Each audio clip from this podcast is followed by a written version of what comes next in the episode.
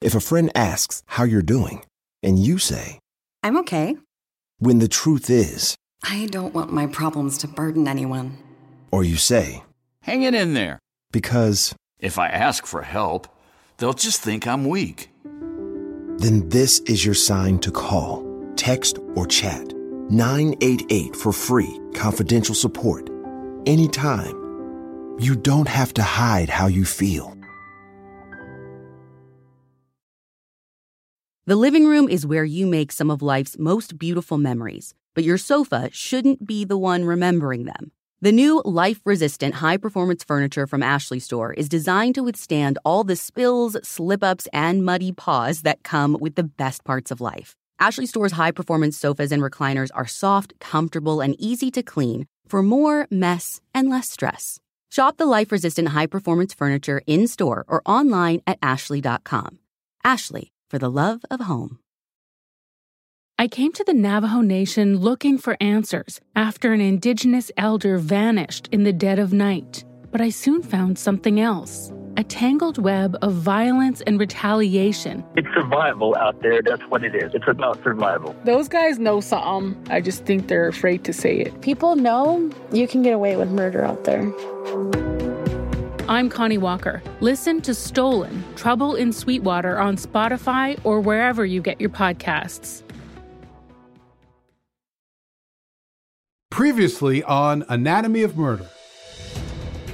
There was just things that didn't make any sense. It's like she just vanished off the face of the earth. Kelsey, we just want you home. Call us if you can, and we won't quit looking. We know she knows something. I just never expected what she told us to come out of her mouth.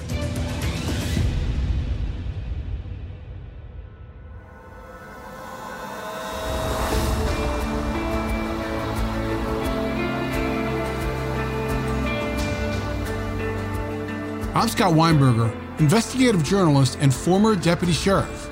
I'm Anna-Sigga Nicolazzi, former New York City homicide prosecutor and host of Investigation Discovery's True Conviction.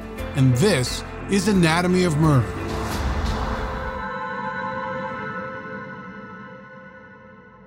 A quick reminder this is our second episode in a two part series.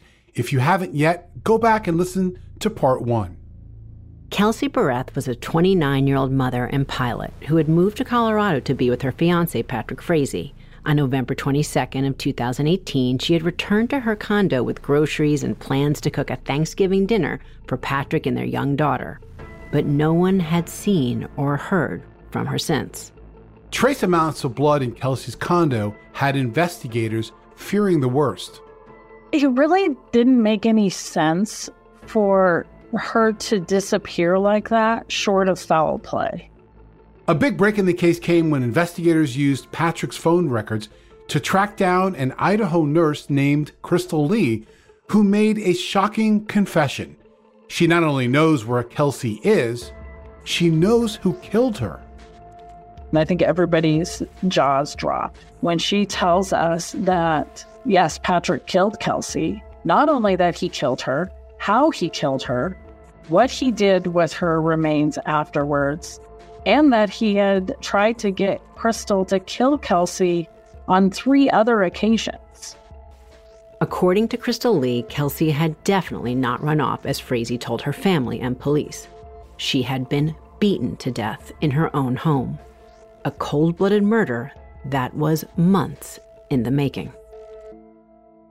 You know, I've been a homicide prosecutor for years, and I've dealt with domestic violence homicides. I thought what had happened was probably some sort of argument, and then he gets angry and he may have strangled her. So I thought maybe he shot her, something. That's not at all what we find. He's been planning this for months. In an interview room with Colorado investigators, Crystal Lee admitted that she and Patrick Frazee had been involved in an on again, off again romantic relationship since college. And during that time, Frazee had gone to great lengths to paint his fiancee, Kelsey, as an unstable and unfit mother. He even went so far as to claim that Kelsey had been abusive to their daughter, which, after exhaustive interviews with Kelsey's mother, her brother, her friends, her coworkers, all of them, investigators knew were all lies. By all accounts, Kelsey was a gentle and loving mother managing a career while raising her child with little help from Frazee. But even as Frazee carried on these two relationships simultaneously and kept Crystal a secret from Kelsey, Frazee, though, did seem to have Crystal under his spell. He knows what buttons to push with Crystal, and he is a master manipulator of everyone around him. He tells Crystal that Kelsey is abusive, that she is an alcoholic, she's a drug addict, that the baby is in danger, and that if she, Crystal, doesn't do something about it, that the baby's going to be harmed, killed, something terrible is going to happen to the baby. And that now it's on Crystal to somehow solve this problem for him. Jennifer was there listening through the glass of the interview room as Crystal recounted how Patrick had first broached the subject of killing Kelsey, so in his words, she would no longer be a problem. First, it starts with what we have referred to as the coffee incident. Patrick says, Well, just put some poison in her coffee. She likes to drink caramel macchiatos. It's like her favorite drink. So just put some poison in that or put, you know, something in it and then she'll drink it and then she'll just go to sleep and never wake up. And according to Lee, she agreed to participate in his sick plan. In September of 2018, she traveled from her home in Idaho all the way to Kelsey's home in Woodland Park. And then she knocked on the door. She develops, I would describe it as kind of a ruse, goes to Kelsey's door and says to her, Thank you for putting my dogs back in. I just brought over this coffee to say thank you. But according to Crystal, she couldn't actually go through with it. She tells us that she didn't put anything in the coffee because she was there really more to size up Kelsey and to really see is this person who Patrick says she is. Patrick is furious with Crystal that this didn't work. Crystal went on to say that Patrick then decided to take an even more direct and decidedly more brutal approach. There's two incidences one where he asks her to bring a baseball bat with her, and another incident where he's going to leave a pipe for her at the front gate to his property. When she comes back with the bat, he tells her just to get to swinging you know, Anna-Sigga, what I'm hearing here is that she's setting up some type of theory that he may be controlling her and that he made all of these suggestions and she was just going to go through the motions, but when it actually came down to it, she just couldn't do it. Claiming also, perhaps, she feared him. And something I would add to it be you know, a valuable piece of information, damaging testimony if she were agreeing to testify to everything that she knows. And it's interesting because she is laying out the facts that presumably investigators would at some point uncover, yet giving her own spin, you know, her best foot forward. Yes, I did these things, but I didn't put the poison in the coffee. I wasn't actually going to carry through with it. Is that true or not? We don't know. But what is clear is that she never actually renounced. And again, I'm going down the legal rabbit hole just to give you that word, because unless you actually make it clear that you are no longer part of the plan and have left the situation or do something else to extricate yourself from it, well, then it's not going to fly. But remember, she's there with this queen for a day, as we talked about in the last episode, which means that she is there to lay it all out in truth, including any criminal culpability that she may have. And it's up to prosecutors to then decide if truthful, if her testimony is worthy of them going forward with a cooperation agreement to secure her testimony. But certainly, what we hear right now, she is laying out things that they have never heard before. So, incredibly, Lee again traveled to Colorado with a plan to murder her romantic rival. But once again, she lost her nerve, or perhaps regained whatever sense and scrap of humanity that she had left. And it's at this point that Crystal is like, I can't do this. This is crazy. This isn't going to happen. I'm not doing this. And tells him as much. But she made zero effort to stop him. She never called the police. She never warned Kelsey in any way. Knowing that Kelsey's life was in true danger, Crystal Lee did exactly nothing.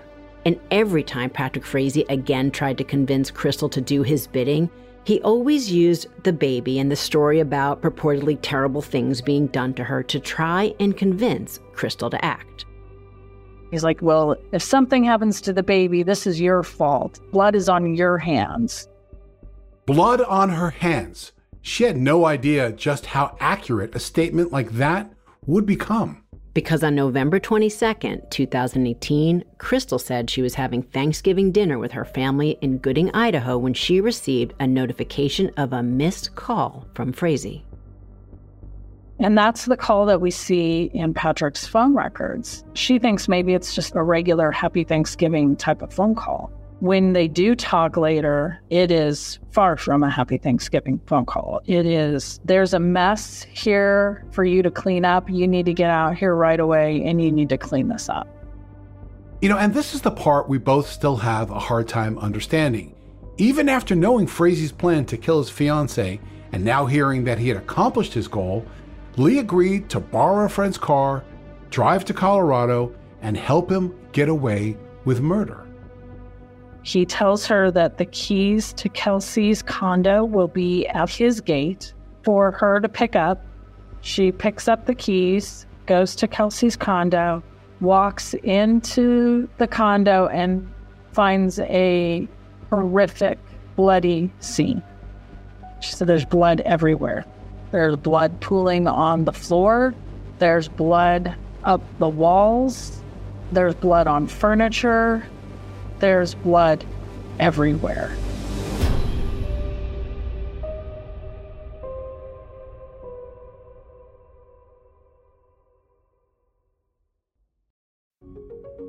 The evidence keeps pouring in, and at this point, the facts are undeniable.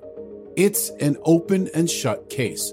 Monopoly Go is the most fun you can have in a mobile game. Everyone is still talking about Monopoly Go for a good reason. It's an absolute hit. Millions of people pass Go every day because this game is always bringing something new to the table, like countless crazy tournaments you can join with friends as partners or teams, or timed events offering bonuses like massive multipliers or rent frenzies to help you get huge rewards. And there's so many rewards to discover. Rare stickers you can trade with friends to complete albums, delightful emojis to taunt people with when you raid their riches, unique playing pieces, and so much more. The verdict is in. With Monopoly Go, there's something new to discover every time you play. So don't miss out. Go download it now free on the App Store and Google Play. We're heading into spring, and warmer temps often mean more travel on the horizon.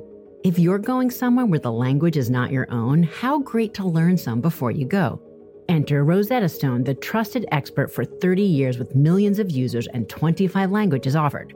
Rosetta Stone immerses you. You can pick up any language naturally, first with words, then phrases, then sentences. Plus, with Rosetta Stone's True Accent feature, you'll get feedback on how well you're pronouncing words. I'm hoping to get to Europe this summer, and I've been using Rosetta Stone to brush up on French and to learn a little bit of Spanish. It's easy, intuitive, and I love that I can learn on the go with Rosetta Stone's app right on my phone. Rosetta Stone is the most trusted language learning program. It is available on desktop or can be used as an app on your phone or tablet. Don't put off learning that language. There's no better time than right now to get started. For a very limited time, Anatomy of Murder listeners can get Rosetta Stone's lifetime membership for 50% off. Visit rosettastone.com slash anatomy. That's 50% off unlimited access to 25 language courses for the rest of your life. Redeem your 50% off at rosettastone.com slash anatomy today.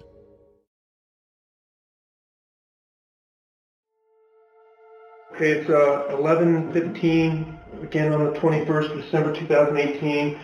Um, we're inside Kelsey's apartment with Crystal. Um, her attorney's with us. So when you came in, what did you see?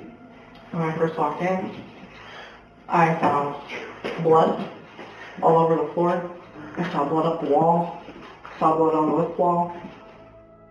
That is the voice of Crystal Lee, who accompanied investigators to the crime scene to describe exactly what she saw when she first entered Kelsey's condo.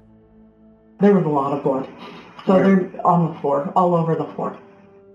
She described how Kelsey's blood was visible on the walls, the floor, the furniture, the curtains, and what seemed like every visible surface. The violence and rage of her murder would have been on full display. But rather than flee or call the police, Crystal put on the painter's coveralls and took out the various products that she had brought with her from her home in Idaho, and she got to work, scrubbing, trying to remove all traces of blood, the evidence from the condo. She brings all of the cleaning items with her from Idaho coverings for her feet. She brings in almost a full outfit for herself. She brings in cleaning items, bleach. She also brings trash bags with her. So the items she can't clean that have blood on them, she packs up into trash bags. The items she can clean, she does. Again, here's the actual audio from the video recorded of Lee speaking with detectives at the crime scene. You put your stuff on, and what did you start cleaning up first? Um, I started picking up things that were blood splattered that um, I would have a hard time getting blood out of. I worked from that side all the way around, did the upstairs, and then I uh, did the bathroom.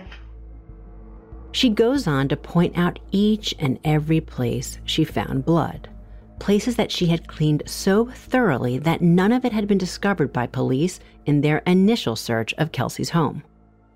There was blood on the front of the dishwasher. There was blood on the front of the stove. There was that cinnamon roll pan had blood on the um, tinfoil on top of it. There was blood on top of the coffee maker. Just bloody footprints all up the stairs. Lee also goes on to explain that Frazee had also instructed her to find and dispose of one specific piece of evidence that he had left behind. He tells her that he thinks there may be a tooth in the condo. Crystal says she does find a, a tooth.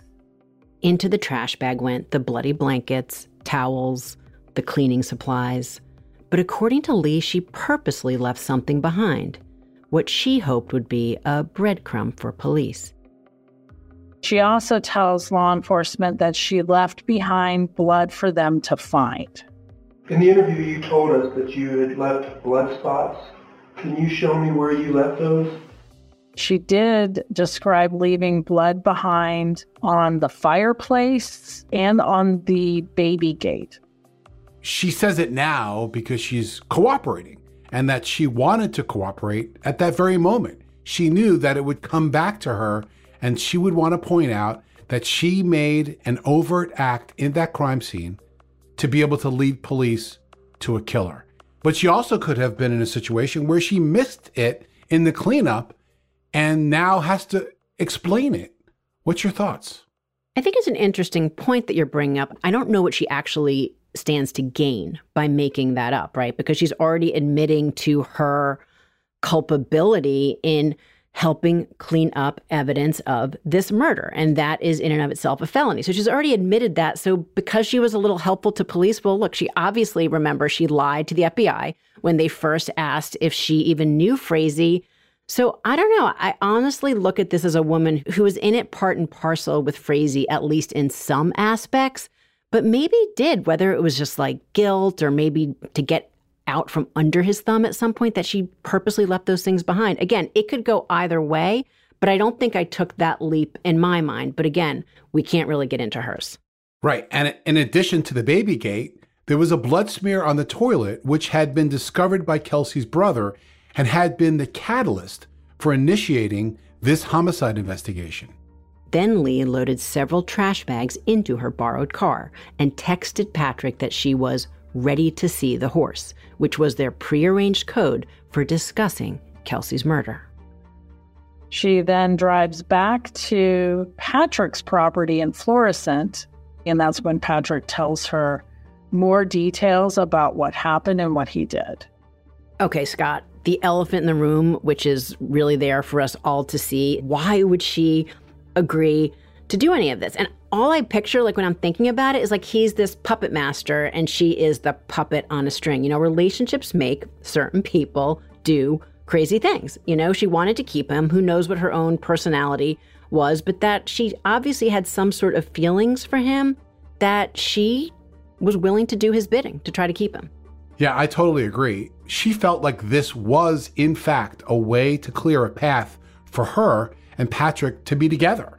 I mean, that's what was standing in her way, which was his fiancee, Kelsey, who was our victim in this case. So, in a sense, doing this and agreeing to this is basically clearing the path for them to have this relationship that maybe in her mind she believed they were going to have.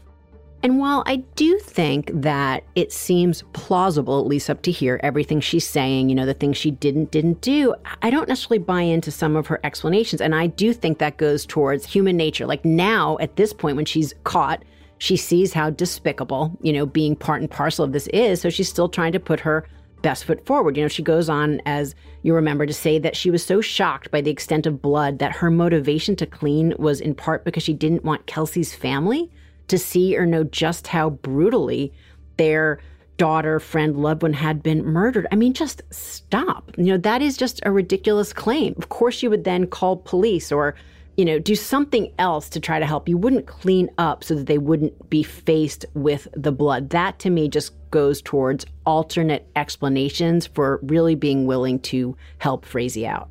I think that she is selling the remorse theory, which I'm not buying. So, after Crystal Lee packed up the car with the horrifying evidence of this murder, she drove the 20 miles to the Frazee family ranch with just one pit stop along the way. It takes a long time for her to clean it up. So she describes then getting something to drink at Sonic because her throat is so dry. I think it's a weird thing to do after you clean a horrific crime scene that you would go to a fast food restaurant and purchase food, but she did. it. And then when she finally met up with Patrick, it was then that he coldly recounted just how he lured Kelsey to her death. He tells Crystal that on Thanksgiving morning, after he comes back to her condo from the bank, and from Walmart. He asked her to guess the scent of candles. So he blindfolds Kelsey, and as she's leaning over to smell candles, he hits her repeatedly with a baseball bat. He even described how at one point she had begged him to stop, but nothing would stop him. Not the sight of her blood spattered on the walls, not a scintilla of guilt or mercy. Not even the fact that their 16 month old daughter was right there in the next room. The baby is in the condo as all of this is happening when her father kills her mother. When Frazee was done, Kelsey Berreth was dead, her body slumped in a pool of blood on the floor. What Lee had recounted to investigators was unbelievably brutal, outrageous. But on its face, it seemed credible in that it did not contradict any of the evidence that the police already had. Still, it was a scenario that would have to be meticulously investigated, corroborated. And it's in this corroboration of her confession where much of the heavy lifting for this investigation was done. It's really important anytime you have a witness that comes forward with some sort of a cooperation agreement that you corroborate everything you possibly can. First, the blood. Was there still any evidence of Kelsey's blood where Crystal said she cleaned? Because that would go a long way to confirm that Kelsey was indeed killed in that condo. They pull up all of the floorboards that are in the living room area of the condo and they find a significant amount of blood evidence, DNA evidence. They never would have found that had it not been for Crystal saying that's where it was. They thought that, and I thought, that the crime had occurred in the bathroom. Another part of Crystal Lee's story that was lining up with the evidence that police had already collected that strange film that they had noticed on the furniture during their initial search of the home. That's where those wipe marks, that film, really came into play. She says that she tried to clean this up. You can see that's where that cleaning film came from. That's where those wipe marks came from because she left that behind. The next step was to try to establish that Patrick was indeed at Kelsey's condo during the time of her murder. Remember, he claimed he had only met Kelsey outside the condo in an alley to exchange custody of their daughter. But he would have to be inside to kill her the way that Crystal had described. So it would come down to the surveillance footage that police recovered and then would use to piece together a timeline of Patrick Frazee's movements on the day Kelsey was killed. There's also a lot of video evidence about where Patrick is that morning of Thanksgiving. What we know is that he does go to the condo and meet up with Kelsey and gets the baby. Cameras which were mounted outside of a furniture store on the same street as Kelsey's condo captured his time stamped arrivals and departures from her property. First, you can see Patrick going up in his truck towards Kelsey's condo. Then you see Patrick leave and he goes to Walmart in Woodland Park. He purchases some items, so you see him on video in Walmart. What you can also see is you can see a tote box in the back of his pickup truck, and you can see what direction it's facing because it has very distinctive metal clasps on the box. A large metal tote or box, similar to the type you might see a contractor carry in the back of their pickup truck, large enough to hold, well, just about anything. It's probably three foot by one foot deep. It's a large box. Frazee always claimed that after picking up his daughter, he drove to his ranch, but video footage from a neighbor's doorbell camera shows that Patrick then returned to Kelsey's condo and then stepped inside. And you never see Kelsey going back out of that condo again. Nowhere on any It's just like she just vanished out of this condo. And we just know that's obviously not possible. But then where is she? The answer to that question lies in Frazee's purchase of that large tote box, an item that would also play a grisly role in understanding what happened to Kelsey's remains.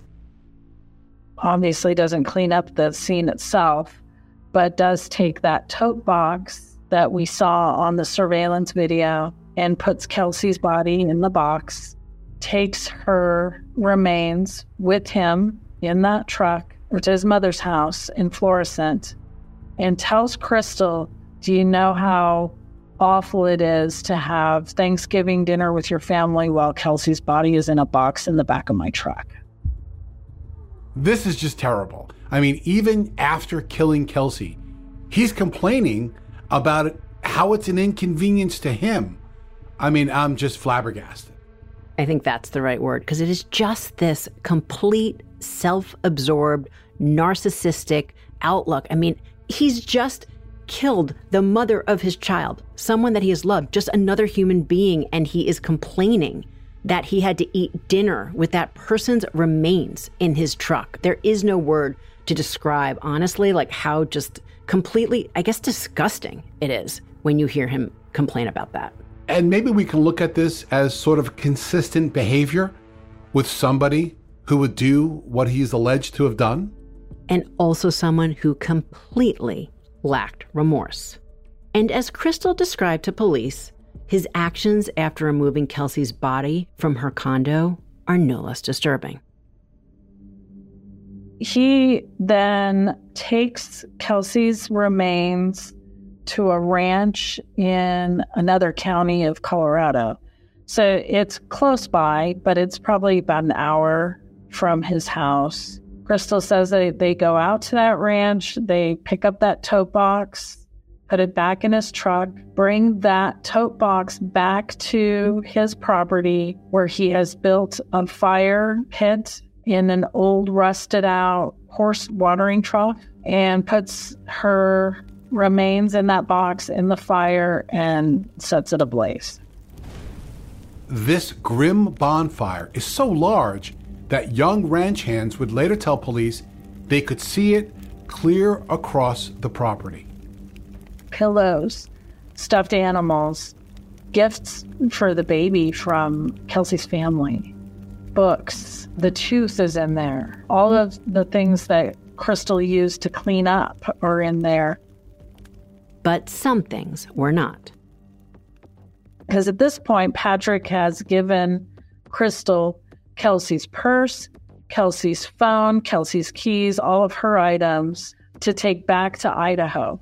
So she's turning on Kelsey's phone as she's traveling. So it looks like Kelsey's leaving.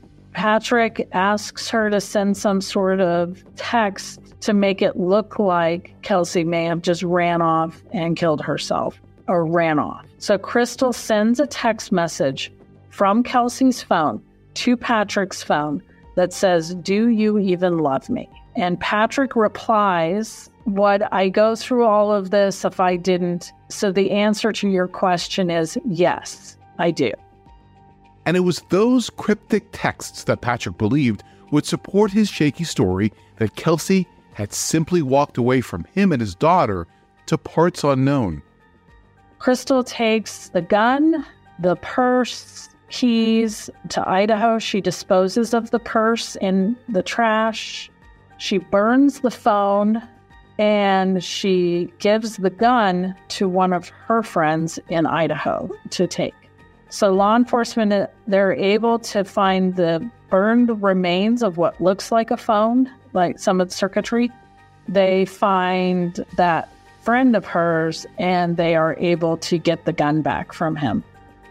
Collecting this evidence serves to further bolster the credibility of Crystal Lee's story.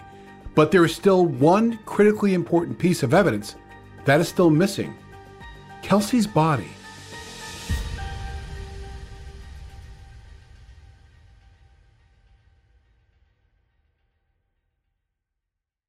I've always said that information is powerful, so I've got a question for you.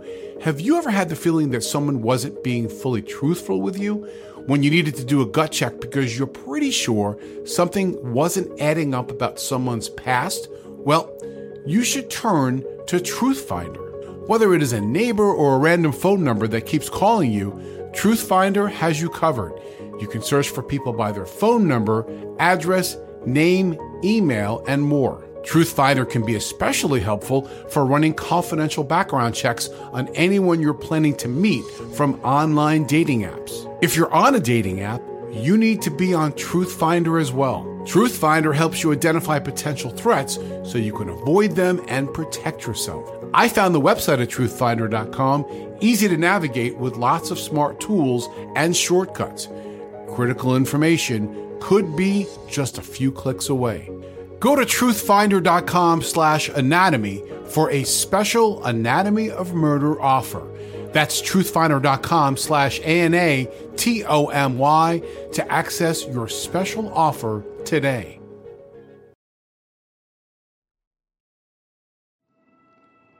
Even with a credible cooperating witness without a body, it is a much higher hurdle for any prosecutor to cross to prove that a murder has even taken place.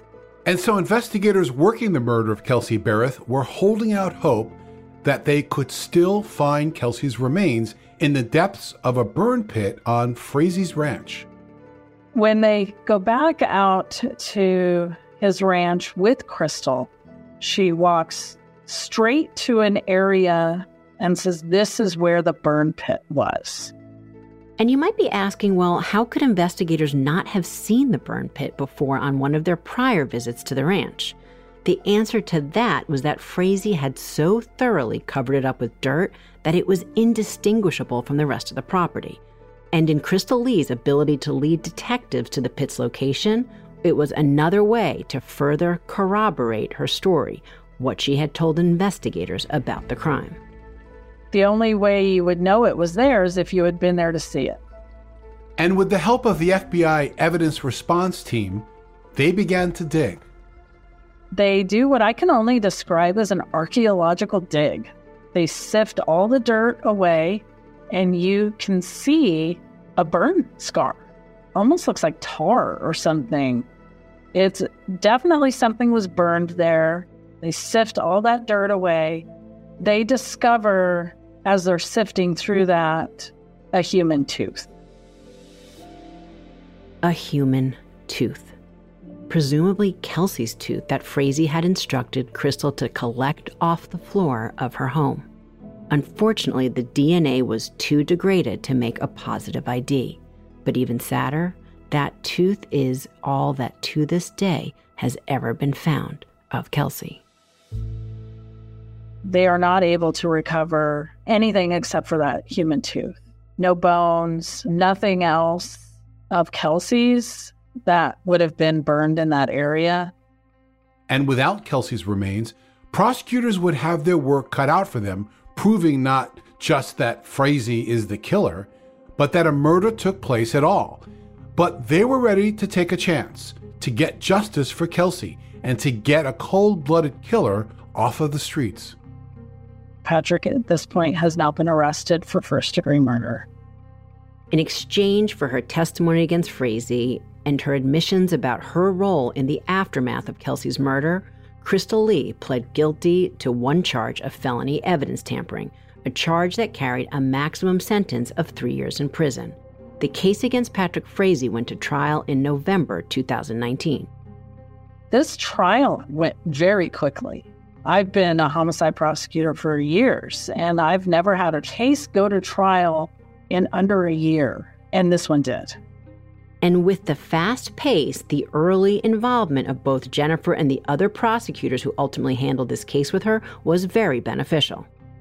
That's why it was so important that we were involved in this case from the very beginning. The prosecutors, myself included, and Beth Reed and Dan May, because mm-hmm. we're in there. We know what's going on. We're getting all this information from law enforcement as they're getting it. They're telling us this is what happened, this is what happened. That's so important and so critical to be able to put a case of this scope and size in front of a jury is to have people that were boots on the ground from the very beginning. Due to the media attention this case had attracted and the sheer audacity of the crime itself, the trial of Patrick Frazee was one of the highest profile trials the state of Colorado had ever seen. And prosecutors were also facing the challenge of proving what is called a nobody homicide. You know, Anastasia, we have definitely covered nobody homicides in our cases. And it always is a question that comes up. I mean, how do you explain to a jury that you know a murder occurred if you don't have another crime scene, which is your victim in a sense? It definitely is that important additional step. You know, I really think that the guy who's termed the no body guy, former prosecutor Tad DiBiase, who all you out there might remember was featured in a two part case that we did on AOM of Marion Fye, he really said it best. And when it was really, yes, it's an additional challenge, but it's really just an additional step. And basically, they just have to go about proving by circumstantial evidence that the person in question did in fact die and that it was at the person who's now on trial at their hands. And I think it also comes down to a reasonable explanation for the evidence, right? Being able to take the jury through what you have blood at a condo, the surveillance video, phone records, which are always so important and one of my favorite pieces of evidence, and really Crystal's story. If she's a great prosecution witness, then obviously you want to have Kelsey's body for so many different reasons, especially for the family. But if you can take them down a reasonable path, meaning the jury, you could probably get there. And get there, many prosecutors have, and that's exactly what Jennifer was hoping to do. I think there were really two main issues that I felt like we had to overcome. The biggest issue, in my opinion, was Crystal Lee. The jury has to believe her. Because that's where all of our evidence of a murder comes from. We don't have a body. That's the second hurdle that we have to overcome. And the way to overcome that is through the testimony of Crystal Lee Kenney. And that's why it became so important to corroborate everything we possibly could of what she says happened. The other evidence to back up what Crystal Lee claimed Things such as the description of the crime scene that was then corroborated by the discovery of the blood evidence right there where Lee said it would be. The existence of the burn pit backed up by her description of how Frazee had disposed of Kelsey's body. Piece by piece, her credibility grew. But in looking at the state's case against Frazee, there is one critical detail that I think prosecutors still need to prove, and that is putting Frazee at the crime scene. And that is where those phone records come back into play. When you look at the phone records, it shows that Patrick is at Kelsey's condo for hours on Thanksgiving. His phone is pinging in the area of Woodland Park for hours on Thanksgiving. So is Kelsey's phone. Kelsey's phone then travels with Patrick's phone from Woodland Park on Thanksgiving evening at the exact same time. And it travels back to Florissant, Colorado, about 20 miles away. So both of these phones are together. And that is inconsistent with what Frazee had initially told police about his timeline on the day Kelsey was killed. He talks about there being phone calls between them on Thanksgiving weekend, but the phones are essentially next to each other when these phone calls are being made. The prosecution explained to the jury that there was only one plausible theory as to why Kelsey's phone had traveled back with Frazee to his ranch on Thanksgiving and then alongside Crystal Lee when she went back to Idaho, pinging a trail of cell towers along the way.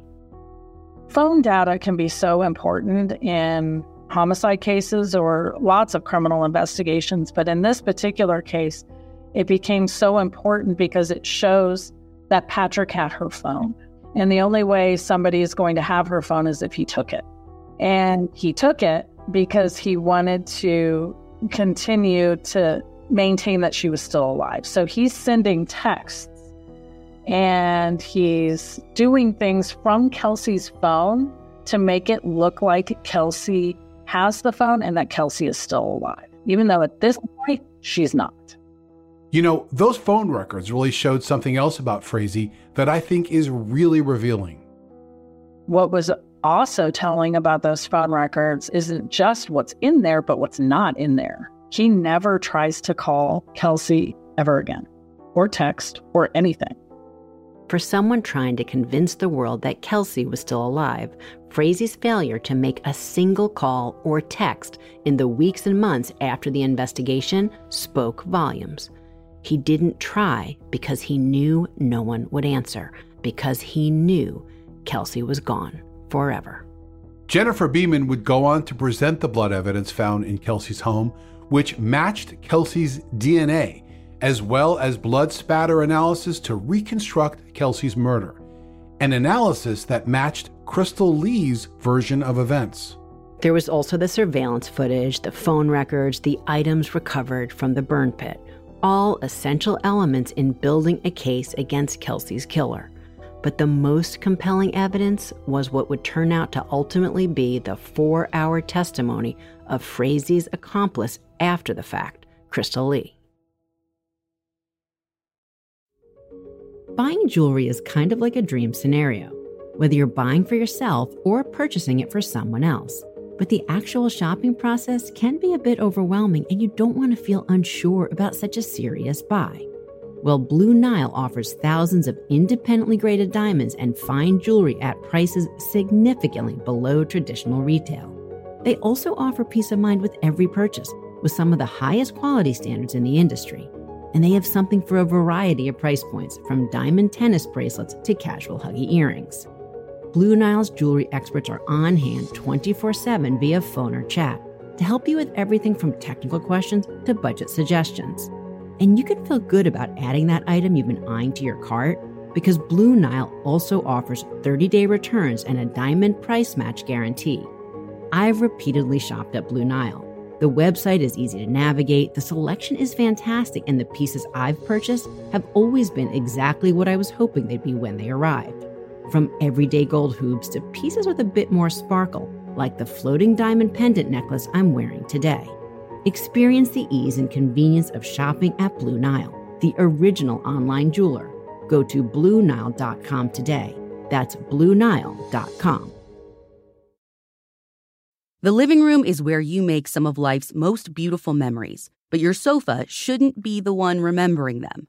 The new life resistant high performance furniture from Ashley Store is designed to withstand all the spills, slip ups, and muddy paws that come with the best parts of life. Ashley Store's high performance sofas and recliners are soft, comfortable, and easy to clean for more mess and less stress.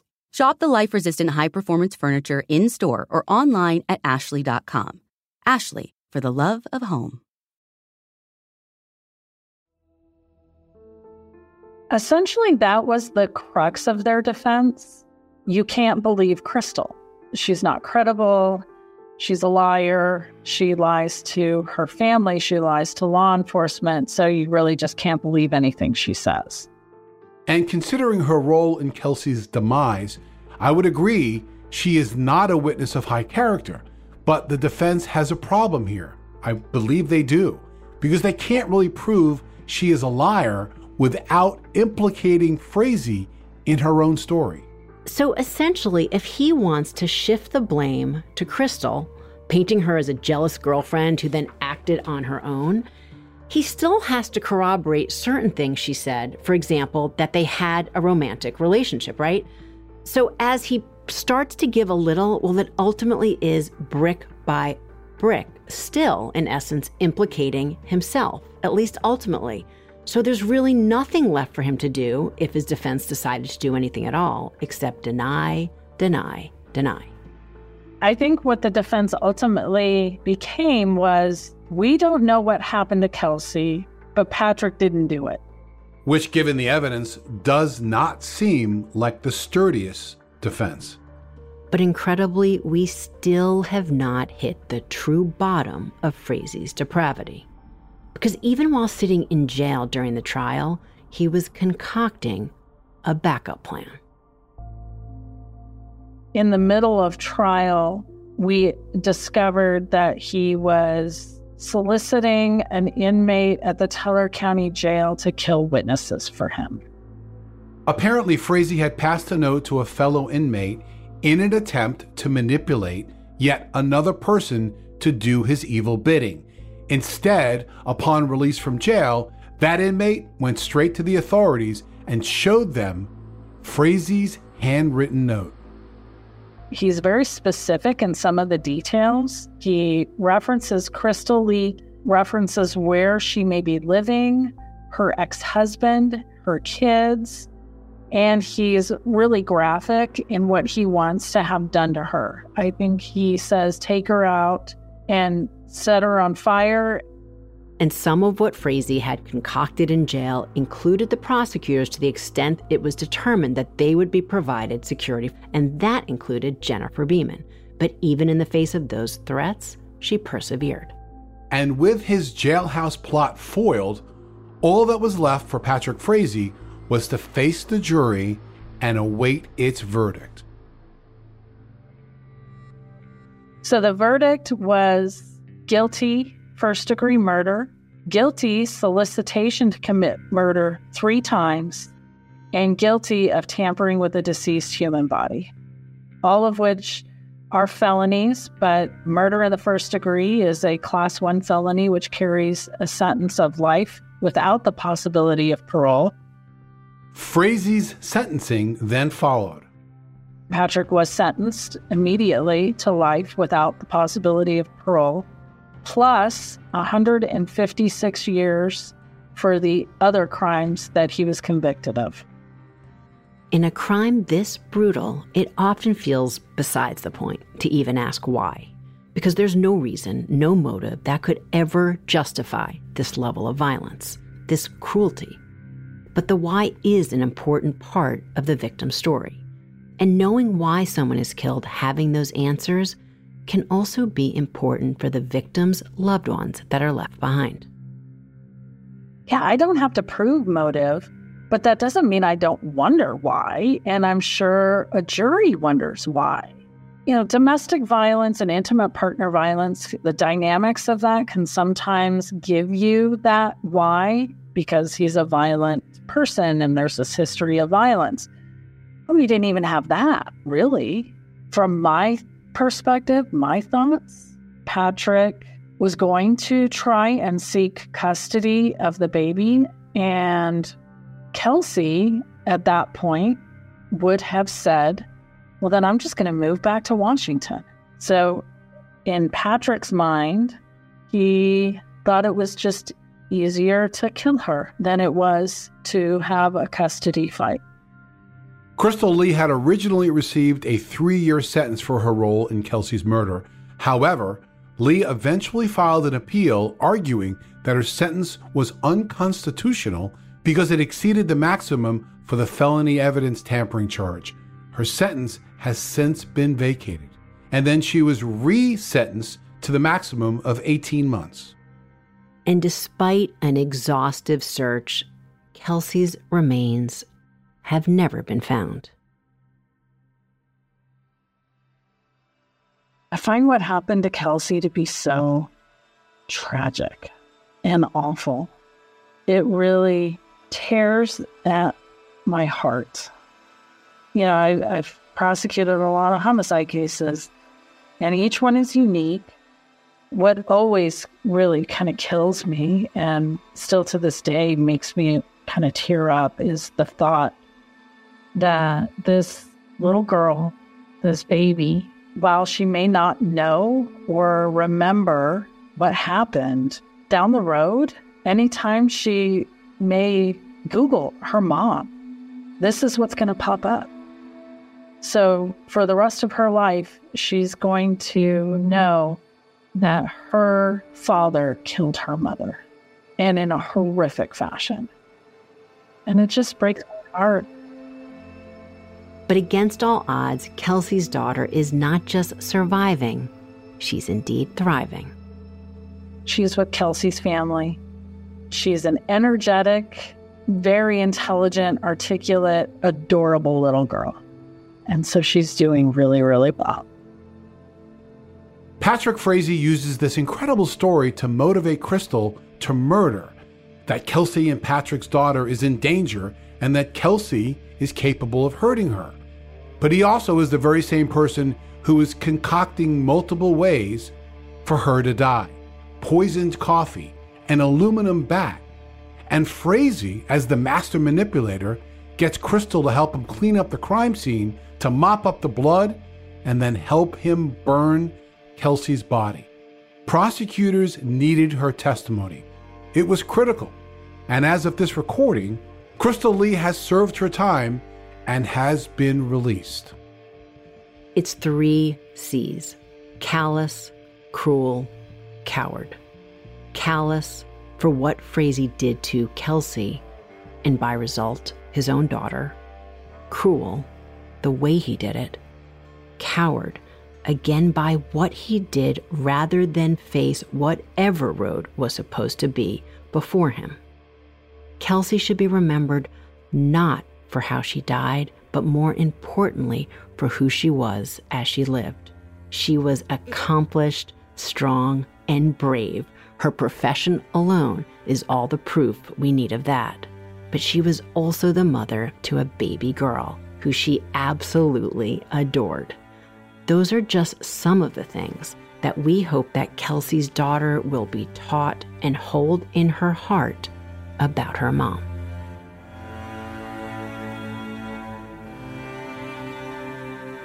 Tune in next week for another new episode of Anatomy of Murder. Anatomy of Murder is an Audio Chuck original produced and created by Weinberger Media and Forsetti Media. Ashley Flowers is executive producer. So, what do you think, Chuck? Do you approve? The living room is where you make some of life's most beautiful memories but your sofa shouldn't be the one remembering them. The new life resistant high performance furniture from Ashley Store is designed to withstand all the spills, slip ups, and muddy paws that come with the best parts of life. Ashley Store's high performance sofas and recliners are soft, comfortable, and easy to clean for more mess and less stress. Shop the life resistant high performance furniture in store or online at ashley.com. Ashley, for the love of home. I came to the Navajo Nation looking for answers after an indigenous elder vanished in the dead of night, but But I soon found something else a tangled web of violence and retaliation. It's survival out there. That's what it is. It's about survival. Those guys know something. I just think they're afraid to say it. People know you can get away with murder out there.